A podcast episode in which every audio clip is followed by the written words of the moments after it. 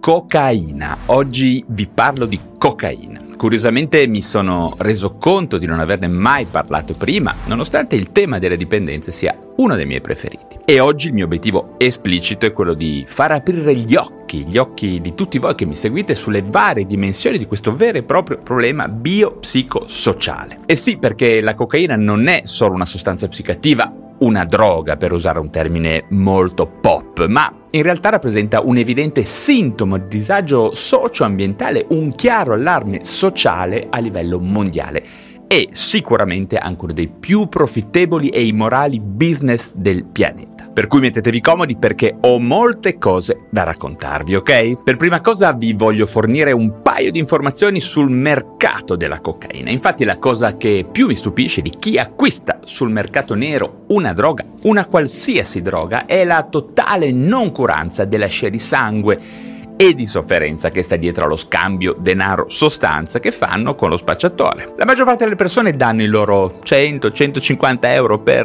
ricevere una pallina di cocaina e hanno una sensazione simile a quella di comprare delle mele al supermercato. Le cose sono molto ma molto ma molto più drammatiche e complicate di così. E sì perché dietro a quella pallina di cocaina ci sono persone che sono state sfruttate e intossicate durante la preparazione della sostanza e poi che si sono sparate sparate, ci sono esseri umani torturati, realmente torturati, c'è lo sfruttamento minorile, ci sono i morti, la corruzione, investimenti enormi di denaro pubblico per la lotta alla criminalità organizzata tanta, tanta sofferenza, lo voglio sottolineare. Evidentemente il bisogno anomalo di droga della gente li porta a non vedere tutto questo, a far finta di nulla. E questo è molto triste. Ma chi c'è dietro alla cocaina? Quale forma di mafia la gestisce? Si tratta indubbiamente di alleanze trasversali tra varie associazioni criminali, il cartello di Sinaloa nel territorio sudamericano, uno dei più importanti, ma anche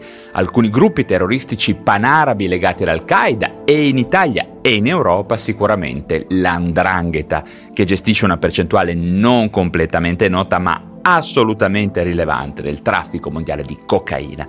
Non so se avete capito bene. Ogni volta che comprate un maledetto pezzo di cocaina, voi finanziate direttamente tutto questo disastro, ok? Ricordatevelo quando sarete in piazza alla ricerca di sti palline, sti pezzi di cocaina. Tenete ben presente quindi che il marketing della cocaina, che poi come vedremo una parte di quello che io chiamo il marketing della dopamina, andate a vedere il video che vi lascerò da qualche parte, è qualcosa di molto complesso. Nell'ambito dell'importazione della cocaina dai paesi grandi produttori, che sono essenzialmente la, la, Colombia, il Perù e la Bolivia, c'è stato un costante perfezionamento dei meccanismi di produzione, occultamente di trasporto della sostanza. Infatti continuano a essere individuate grandi, grandissime anche spedizioni portate spesso a buon fine tramite metodi che sfruttano le normali infrastrutture commerciali, mm, insomma, dell'Occidente, in particolare le spedizioni intermodali dei container usatissime, ma anche quelle devo dire dei grandi hub aeroportuali,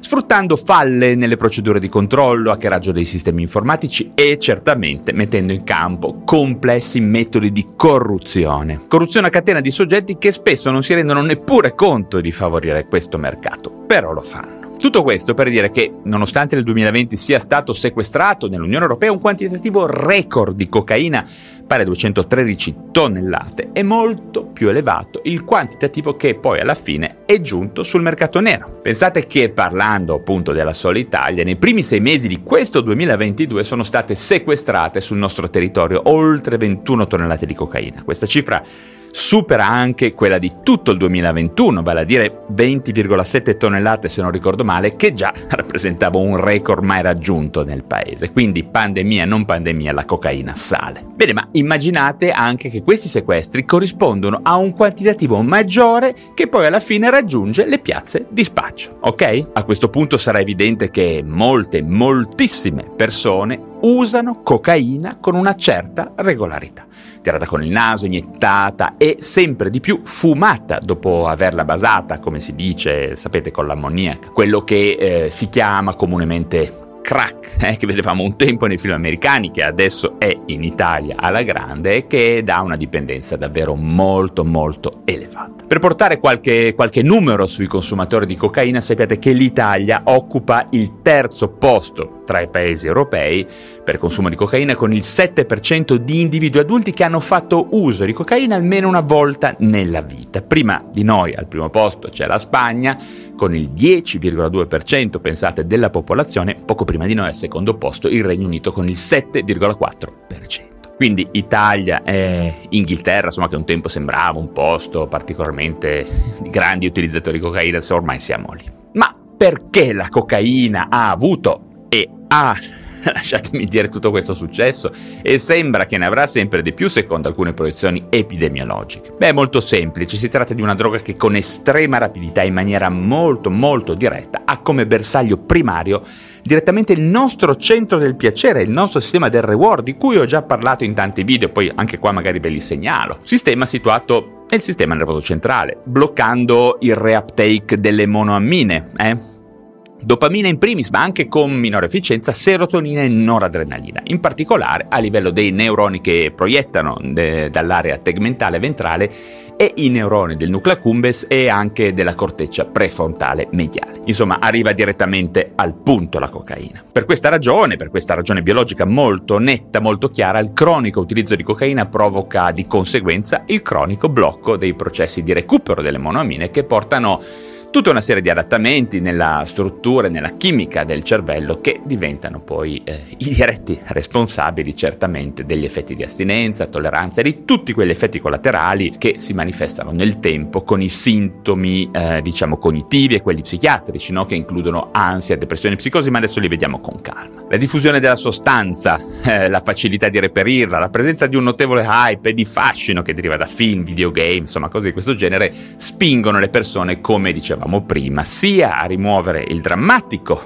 percorso di produzione e vendita della coca, cioè a rimuoverlo dalla loro, dalla loro mente, no? a non farci più caso. Inoltre il valore estremamente positivo, purtroppo, diciamolo, e il piacere delle prime assunzioni distrae fortemente le persone dal dato di fatto che la cocaina stia danneggiando sin dall'inizio la loro mente ed il loro corpo nonostante questi iniziali effetti anche molto positivi. Ma arriviamo un po' al punto, quali sono questi danni? Eh, potremmo sicuramente dividerli in danni a breve termine e danni a lungo termine. Vediamo che nel breve termine, alle volte anche alla prima somministrazione, la cocaina può avere effetti cardiovascolari molto potenti e pericolosi, come il vasospasmo coronario, quindi avere anche un infarto le prime volte o la prima volta. Poi abbiamo anche alcune aritmie, anche potenzialmente fatali. Ancora la tendenza a dare picchi di ipertensione arteriosa che in alcune persone appunto può generare grossi problemi. Sul piano mentale invece mi viene da dire, purtroppo, come dicevo prima, gli effetti sono quasi esclusivamente positivi all'inizio, in particolarmente con dosaggi bassi, con un netto aumento della lucidità, il miglioramento dell'umore, aumento della libido, eh, migliore interazione con le persone, si diventa tutti brillanti ed efficienti. Certamente se le dosi eh, non sono eccessive, altrimenti anche nel breve termine si avranno aumento dell'impulsività, aggressività, euforia eccessiva, logorrea, tendenze a sottovalutare i pericoli. Se avete avuto una persona sotto effetto di cocaina di fianco a voi, magari a un dosaggio un po' più alto, sapete bene di cosa parlo. Certamente appunto gli effetti negativi in acuto aumenteranno sicuramente non solo in relazione al dosaggio, ma anche se verrà assunto dell'alcol insieme, eventualità quasi sempre presente per via della formazione di un composto chimico chiamato cocaetilene che ha effetti molto potenti, disinibenti ma anche dannosi su vari tessuti. Anche altre sostanze possono complicare le cose, sostanze assunte insieme alla cocaina, ad esempio la MDMA, la GHB, insomma, tante altre cose. Inoltre ricordate anche che se una persona sta assumendo alcuni psicofarmaci, mi vengono in mente gli SSRI, il brupropione, ma in realtà anche molti altri, potrebbero esserci interazioni spesso imprevedibili e dannose. Insomma, anche nel breve periodo le cose possono velocemente prendere una brutta piega, anche se, lo ripeto, purtroppo spesso non è così è per via dell'illusione di utilizzare dosaggi bassi e infatti il concetto che la cocaina sia una droga leggera deriva proprio da questi primi tempi no? in cui le cose possono essere anche molto buone, non si riescono a intravedere gli effetti negativi che, lo ripeto, anche se magari non subito percepibili, ci sono sin dalla prima assunzione. Ma che cosa succede nel lungo periodo? Che cosa accade nel corpo e nella mente di una persona che usa cocaina per anni? Certamente sul piano fisico gli effetti sono molto importanti, abbiamo un aumento del rischio di ictus e di infarto, oltre che alla possibilità di avere danno multiorgano, in ragione del fatto che i sistemi sono tutti interconnessi, no? abbiamo infatti danni immunitari, aterosclerosi, danno vasale, questo danneggia un po' tutto.